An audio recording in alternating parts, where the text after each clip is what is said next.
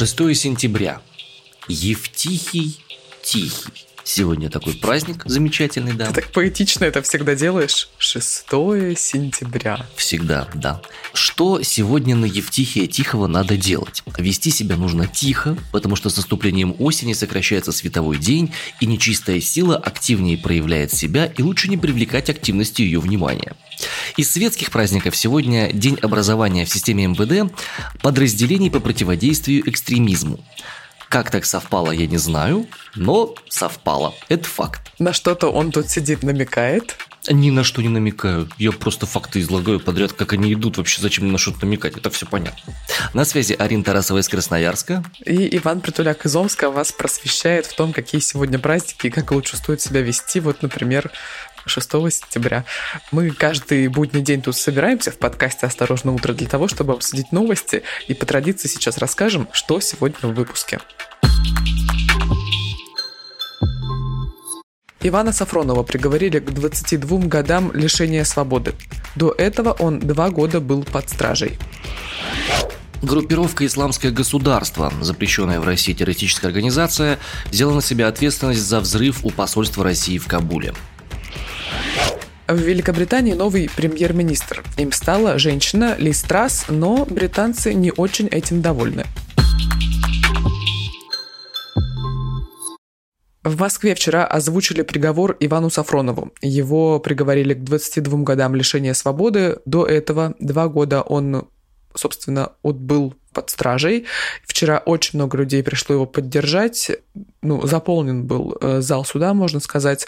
А, обвинение требовало 24 года. Приговорили его к 22 годам лишения свободы. В счет идут те два года, что он уже был под стражей. Значит, на свободу Иван Сафронов должен выйти в 2042 году, когда ему будет 52 года. Ну, это, конечно, лютая жесть. Абсолютно лютая жесть. Особенно для тех, кто следил за делом Ивана Сафронова. Мы периодически рассказывали про него с момента старта нашего подкаста. Ну, давай, наверное, напомним, если кто-то не в курсе. Давай напомню, да. Бывший корреспондент газет «Коммерсант» и «Ведомости», затем очень короткое время советник главы Роскосмоса Иван Сафронов был задержан и арестован 7 июля 2020 года. В его отношении возбудили дело о госизмене. По версии ФСБ, журналист, который работал в Роскосмосе на момент задержания менее двух месяцев, передавал иностранным спецслужбам составляющую гостайну сведения о военно-техническом сотрудничестве, обороне и безопасности. Дело развивалось очень своеобразно. Многих его фигурантов, включая адвокатов Ивана Сафронова, Сафронова. Э, одного обвинили по делу о военных фейках, другого признали иноагентом. Очень сложно было рассматривать это дело, потому что были очень много засекреченных свидетелей, поскольку дело о госизмене, и в связи с этим как бы долгое время не понимали вообще, за что именно предъявляются эти претензии, какие именно вещи вменяются ему в вину. Но в целом дело шло полностью засекреченным как раз из-за того, что оно о госизмене и никаких подробностей не о свидетелях. Ну, вообще любые подробности дела, они были недоступны ни журналистам, ни, не знаю, слушателям, родственникам Ивана Сафронова и всем прочим. Были в курсе только адвокаты и прокуроры. Дело передали в суд в марте 22 года. По заявлению Генпрокуратуры следствие установило и документально подтвердило факты четырехлетнего оплачиваемого выведывания и собирания Сафроновым секретной и совсекретной информации и взаимодействия со странами Ближнего Востока, Африки и Балканского полуострова. Сафронов вину свою отрицает. Ему дважды предлагали сделку со следствием. Последний раз буквально пару дней назад сказали «признай вину, 12 лет тебе будет, а не 24». Он от этого отказался. В последнем слове он заявил, что уголовное уголовное преследование его связано с журналистской работой, в деле не нашли доказательств корыстного мотива, а также того, что кто-то передавал или знакомил его со сведениями, составляющими гостайну. Сафронов также утверждает, что экспертиза всех его журналистских статей на предмет содержания секретных сведений была некорректна и приводит два конкретных ярких примера. Эксперты сравнивали текст 17 года, который был написан по открытым источникам, с совсекретными документами 18 года, а также признали информацию из журнала экспорта вооружений за 16 год год, секретный по состоянию на 17 год. То есть получается такая штука, что та информация, которую он публиковал, она на момент публикации не являлась секретной, становилась таковой уже после публикации, спустя год или какое-то еще время. По данным live.ru и ряда других СМИ, уголовное дело Сафронова может быть связано с публикацией в марте 19 газеты в «Коммерсанте» информации о поставках истребителей Су-35 Египту. И вот на этом деле можно зазерниться, потому что это важная информация для понимания того, что произошло. Значит, он написал статью в «Коммерсант», в которой говорил о том, что есть информация о том, что Российская Федерация поставила два десятка российских истребителей Су-35 и средства авиационного поражения на сумму почти 2 миллиарда долларов.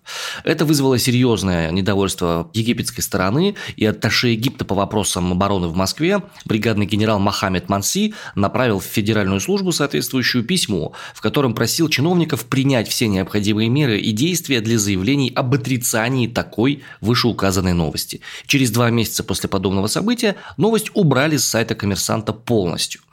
Вот такая вот история получается. Допрашивали очень много людей по этому поводу. Многих невозможно было установить личности, потому что, опять же, дело совершенно секретное. Но даже они говорили о том, что секретной информации никакой они особо не передавали. Очень показателен один интересный момент. Несекретным свидетелем обвинения стал Димури Воронин. Фактически он дал показания в защиту подсудимого и сказал, что Сафронов был журналистом, занимался чистым виде журналистикой и не мог знать, что передаваемые материалы предназначаются для западных спецслужб. И вот после этого кейса прокуратура, которая к тому моменту уже допросила 6 из 15 свидетелей обвинения, отказалась заслуживать показания остальных и свернула представление своих аргументов. Ну, вообще, конечно, там жуть лютая на самом деле, но есть в этой во всей ситуации какая-то трагическая наследственность, что ли. Дело в том, что отец Ивана Сафронова, тоже Иван Сафронов, тоже был известным военным журналистом. С 1997 по 2007 он работал в «Коммерсанте» военным обозревателем. А 2 марта 2007 года он таинственным образом погиб. Выпал с лестничной клетки своего подъезда.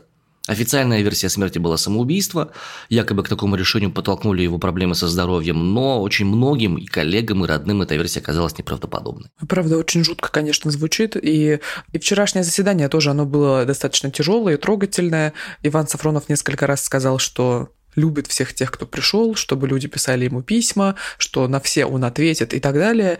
Накануне вышел документальный фильм у Катерины Гордеева, которая ныне признана иностранным агентом, в котором она пообщалась с родными Ивана Сафронова. Ну, в общем, да, все это очень трагично, грустно, и вчера был очередной такой вечер, в котором немножко поджались губы, скажем так.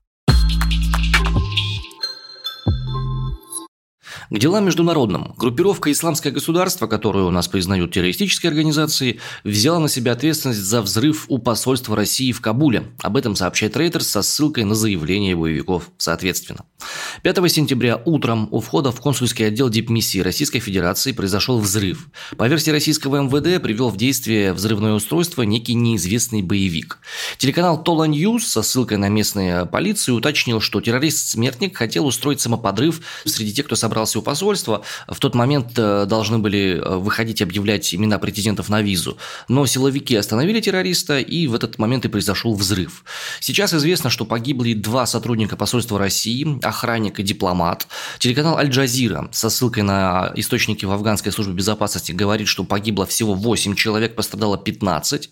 Ну а источники РИА Новости говорят, что погибло или ранено от 15 до 20 человек. Пресс-секретарь президента России Дмитрий Песков называет случившееся терактом и решительно осуждает подобные действия. Ну а теперь очень интересная будет такая штука, потому что э, исламское государство – это террористическая организация, но и движение «Талибан», которое пришло в Афганистане к власти, тоже признано в России террористическим и запрещено.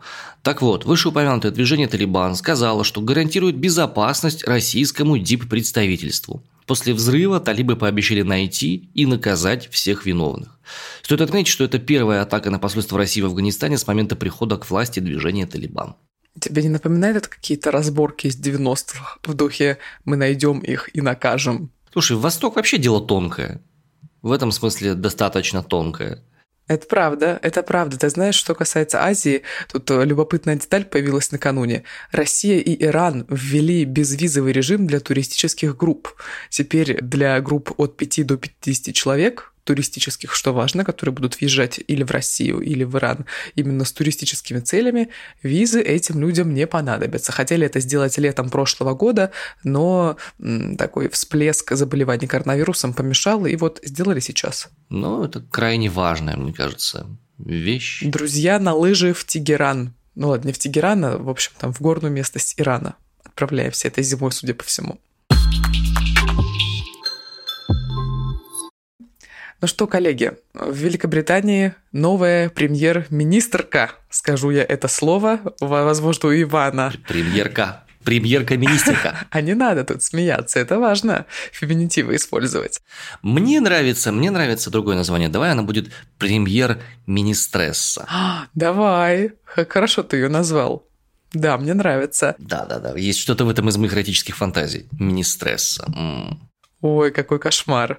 Лиз Трасс заняла эту должность, она достаточно молодая, ей всего лишь 47 лет, и в политике она давно, скажем так, во всяком случае, в палату общин она пришла в 2010 году, поработала при Терезе Мэй, при Борисе Джонсоне, начала занимать какие очень высокопоставленные должности, скажем так. Например, в 2019 году заняла посты министра по делам женщин и министра внешней торговли. Ну, а позднее стала министром иностранных дел, возможно, по этой должности вы о ней слышали или ее знаете, зимой был достаточно с ней такой громкий инцидент. Если вы следите за э, развитием внешней политики России, то наверняка об этом слышали. Короче, на переговоры в Москву приезжала Листрас, и, разумеется, от нашей стороны участвовал в них глава МИД России Сергей Лавров. Так вот, э, обсуждали Украину и вопрос украинских границ и всего прочего, и Лавров задал вопрос. Вы же признаете суверенитет России над Ростовской и Воронежской областями? Так вот, Листрас ответила, Великобритания никогда не признает суверенитет России над этими регионами. Что довольно странно, да. Позднее, разумеется, она оговорилась в интервью РБК, сказала, что, ну да, ошиблась, думала, что это украинские территории, но вину свою и ошибку признает. Вообще, на самом деле, я немного поизучала, знаешь, ее биографию, и у меня сложилось впечатление, что еще с университетских годов Ли Страс носит с собой такой карманный магазин обуви для того, чтобы переобуваться, как ты понимаешь. Потому что в университете сначала Ли Страс была членом либерально-демократической партии, потом примкнула к консерваторам. Когда был весь этот процесс с Брекзитом и выходом Великобритании из Евросоюза, Ли Страс сначала была очень против, ну, значит, мотивировала все это тем, что у Великобритании будут большие проблемы с экономикой, а, сложности, нужно будет э, сильно подужаться финансово и так далее. Позднее, когда ее союзники э, по этой позиции начали проигрывать, Ли Страс передумала и сказала, что Брекзит в целом это новые возможности, и можно попробовать. Ну, то есть, убеждение ничто, жажда власти все. Тоже у меня сложилось такое впечатление, но, возможно, это гибкий ум. Можно, знаешь, так же подумать. Гибкий ум. Не, ну, некоторым нашим политикам я бы, конечно, гибкого ума порекомендовал как можно больше, обеими горстями и всеми лопатами. Что касается отношения британцев к новой премьер-министрке или министрессе, как нравится Министресс. это слово Ивану, а значит, половина британцев недовольны тем, что Ли Страс станет новым премьер-министром Великобритании, очень рады ее избранию лишь 4%. Такие данные у нас есть из профильного опроса. Вероятно, в связи с этим Википедия ограничила редактирование страницы о новом премьер-министре Великобритании. Ограничения ввели из-за вандализма. Дело в том, что за день страницу от раз переписали 75 раз, и неизвестные редакторы искажали факты и меняли фотографии политика на снимки других людей. Теперь редактировать страницу о премьере смогут только опытные авторы. Я прошу заметить э, и запомнить это определение. Опытные авторы Википедия — это те, чьи аккаунты появились более 30 дней назад. Кроме того, корректировки страницы допустят тех, кто ранее внес уже более 500 правок. Ну, вот такие правила в Википедии. Ранее Листрас набрала более 80 тысяч голосов консерваторов в ходе выборов премьер-министра, но вот, как я уже сказала, не очень этому раду сами британцы. Был у Листрас оппонент, это Риши Сунок, бывший канцлер казначейства Великобритании, министр финансов. Он э, чем отметился? Во-первых, у него очень и очень большое состояние, Этим он не очень нравится британцам. У него очень и очень богатая жена, индийка, с которой был некогда скандал, что она, значит, не платила или не доплачивала налоги в казну Великобритании, потому что она Какой налоговая кошмар. резидентка Индии. Ну, в общем, чтобы на мужа это все не очень как бы сильно отражалось, она сказала, ребята, доплачу, все нормально. Вот. У меня сдача от Бентли осталась, да? И, значит, Риши Сунак э, в годы пандемии, он запомнился тем, что участвовал в вечеринках Бориса Джонсона в закрытых вот в этом кабинете премьер-министров, да, на Даунинг-стрит. И еще он проводил такую достаточно любопытную политику в сфере поддержки предпринимательства. Он предложил такую идею. В конкретные дни британцы приходили в рестораны или кафе и получали 50% скидку. Таким образом, он привлекал клиентов в заведение, чтобы собственники не становились банкротами, и непосредственно был какой-то спрос да, на то, что они предлагают, но в то же время это спровоцировало рост заболеваемости коронавирусом до 15%. Короче, достаточно карикатурные персонажи, что Риши Сунок, что Ли Страс, но вот новый э, премьер-министрессой стала Ли Страс, ну вот будем с ней, видимо, как-то учиться выстраивать какие-то взаимодействия, потому что к России она настроена достаточно по-боевому, скажем так. Скептически, да. На вопросы о том, как вы оцениваете появление Листрас на посту премьера, отвечают на российские политики тем, что да, в общем и целом все то же самое будет, потому что курс Великобритании не изменит ранее заявленный, что, собственно, и ожидалось. Ну вот, кстати, Риши Сунака, его критиковали за достаточно такое мягкое отношение к России. Возможно, это стало одной из главных причин, по которой он не занял пост премьер-министра после Бориса Джонсона. Вообще интересный момент, когда мы с тобой говорим о том, что у кого-то какое-то отношение к России как к субъекту есть. Я думаю, что вернее будет говорить отношение к действиям, Российской Федерации или вообще даже к действиям властей Российской Федерации. Все верно. Потому что мы таким образом как будто бы идентифицируем всех жителей страны от самых, не знаю, там, людей, которые делают хлеб, до тех людей, которые нажимают на кнопки в специальном большом красивом кабинете. А это не совсем правильно, потому что ну, не все люди разделяют, не все люди поддерживают. Повышение пенсионного возраста стопудово далеко не все поддерживали, но тем не менее оно произошло. И ряд других инноваций и всяких других вещей.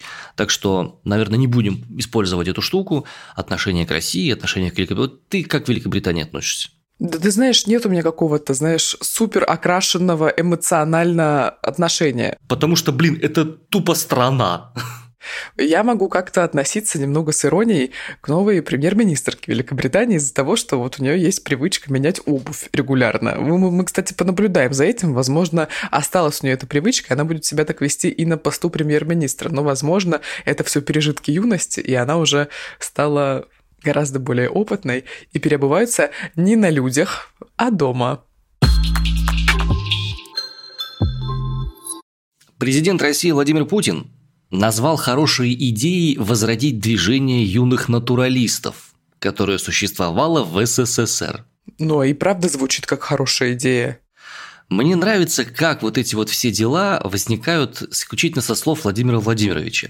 А неплохо было бы, а хорошая идея, и сразу же полностью весь госаппарат впереди собственного визгу летит эту хорошую идею реализовывать, вне зависимости от возможных последствий. Ну чем тебе не угодили юные натуралисты?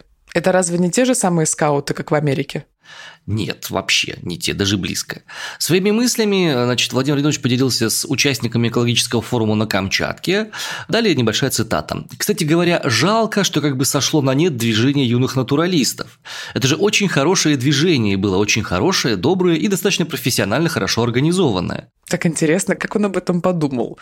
Он вот летел на Камчатку, да, там начался, кстати, вчера Восточный экономический форум, продлится до 8 сентября. И вот летел туда Владимир Путин и думал, широка страна моя родная, много рек. Натуралистов не хватает. Да. Главное, чтобы он не перепутал натуралистов с натуралами, да, как бы. Прикинь, движение юных натуралов. Вот это было бы весело. Так что тебя смущает-то в этом? В натуралах понимаю, а в натуралистах что? В натуралистах 30 лет ничего не говорили о натуралистах, выживали. Я просто почему? У меня по традиции неподалеку от моего дома находится... Главный штаб юных натуралистов. Станция юнатов, да, Омской области, совершенно верно. У них есть небольшой зоопарк, в котором есть куча всяких разных прикольных животных. Детям туда можно приходить, смотреть, как эти животные себя живут, как они себя ведут. Там крокодилы всякие разные. И маленькие вот эти мартышки, которых можно на ладони на одной удерживать, они очень симпатичные, прикольные. Ну, в общем, вот этот кровожадный кровожадный контактный зоопарк там присутствует. Я бы не сказал, нет, нет, нет, не кровожадный контактный зоопарк. Тут вот путать не нужно, что люди действительно с образованием соответствующим, они действительно отделяют зерна от плевел, животные защищены, те, кто реально готов к контакту, готов, кто не готов, тот не готов, там их распределяют по разным вольерам. Но в чем прикол? Жуткое недофинансирование на протяжении всех этих лет. Они фактически жили на свои собственные деньги, на деньги этих людей, которые были к ним неравнодушны. И вот сейчас, спустя какое-то время... Ну так вот сейчас, глядишь, и денежка упадет. Они есть, в том-то все и дело. Ну, дай бог, чтобы денежки пошли в нужную сторону. А то, опять же, начнут с нуля организовывать и поскакали. Так а чем они занимаются-то? Я-то не попала в эту эру юнатов. Чем они занимаются? Все очень просто. Это люди, которые изучают природу, изучают природу конкретного места, в котором они живут, занимаются экологическими вопросами, но преимущественно в отношении живого мира. Не только растений, но и животных. Коллеги, есть предложение, знаете, чем заняться? Не изучением живого мира, вроде как у нас занимаются этим биологи, разные еще другие специалисты, да, профильные. Может быть, заняться экопросвещением? Кажется, это было бы гораздо больше профит имело бы. Это в том числе и про них тоже, по большому счету. Движение натуралистов было распространено в советские времена. В рамках него организовывали деятельность школьников по изучению и охране природы. Сейчас юнацкие кружки существуют, но они отделены от школ и являются частью эколого-биологических центров или других учреждений доп. образования. Но опять же, их не называют кружком юных натуралистов, они там как-то другие имеют названия, там экологи молодые, там еще что-то. Ну, не, не принципиально важно, да. Надо какую-то еще идею хорошую подбросить по поводу там, того, чего хорошее было в Советском Союзе. Ну, чтобы вот уж, раз уж так вот оно вот было, да. Сухой закон. Да, Арина, я тебя умоляю, не было его. Ну, в смысле, был, но не было, неважно. При Михаил Сергеевич-то был. Юридически да, фактически нет. А может быть, именно из-за него СССР-то и развалился, да. Нет, ну понятно, понятно, что вино таксисты продавали из багажника и так далее, но э, чисто технически сухой закон же присутствовал. Чисто технически было, да. И еще какое-то хорошее движение такое. Хм, движение, движение. Гуманитарное движение какое-нибудь. Во, миру мир. Слушай, ты видела наверняка вот эти вот штуки, да, на заборах таких на бетонных с голубями, да? Видела, Иван. Вот. Миру мир. Классная же идея, классная же мысль такая, да, в целом. Вот может как-то в ее сторону посмотреть. Ну, я не знаю, ну, многое можно из советских. Там в 37-м, допустим, там репрессии были, да?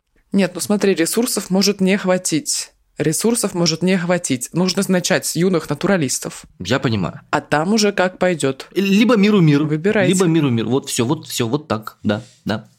Как-то так. И еще об идеях нашей власти, значит, Михаил Мишустин решил, что у каждого государственного органа должны обязательно вот без вариантов, появиться соцсети с 1 декабря. А в документе сказано, что официальный аккаунт госведомства может быть создан в любой социальной сети из определенного правительством перечня. Перечень небольшой. ВКонтакте или Одноклассники. Коллеги, выбирайте, что вам ближе. Предполагается, что госорганы будут публиковать в соцсетях отчеты о мероприятиях и комментарии по актуальным вопросам. Ну, получается, интернет российский будет наводняться вот этими вот страшными официозными пресс-релизами, Ой, я вообще их ненавижу читать. Было рассмотрено столько-то обращений от граждан. Ты знаешь, мне часто на радио приходят пресс-релизы ГИБДД, отделов э, следственных комитетов и так далее, и это всегда очень грустно. Ну, я обычно это не открываю, конечно, но даже в заголовке это очень грустно всегда звучит, не потому что это ГИБДД или Следственный комитет, а потому как это написано. Но это невозможно читать абсолютно. Ну, это канцелярит. Это канцелярит, да, это какая-то странная такая засада. Почему-то все эти пресс-релизы пишутся языком, которым разговаривают друг с другом, я не знаю, там, чиновники в 16 веке, условно, там, или там в 17. Да, э, пресс-релизы, какие-то документы, объявления на улицах. Э, ну, если это ведомство публикует это объявление, там, условно, о ремонте дороги или еще чего-то, это всегда огромная беда, чтобы это все дешифровать.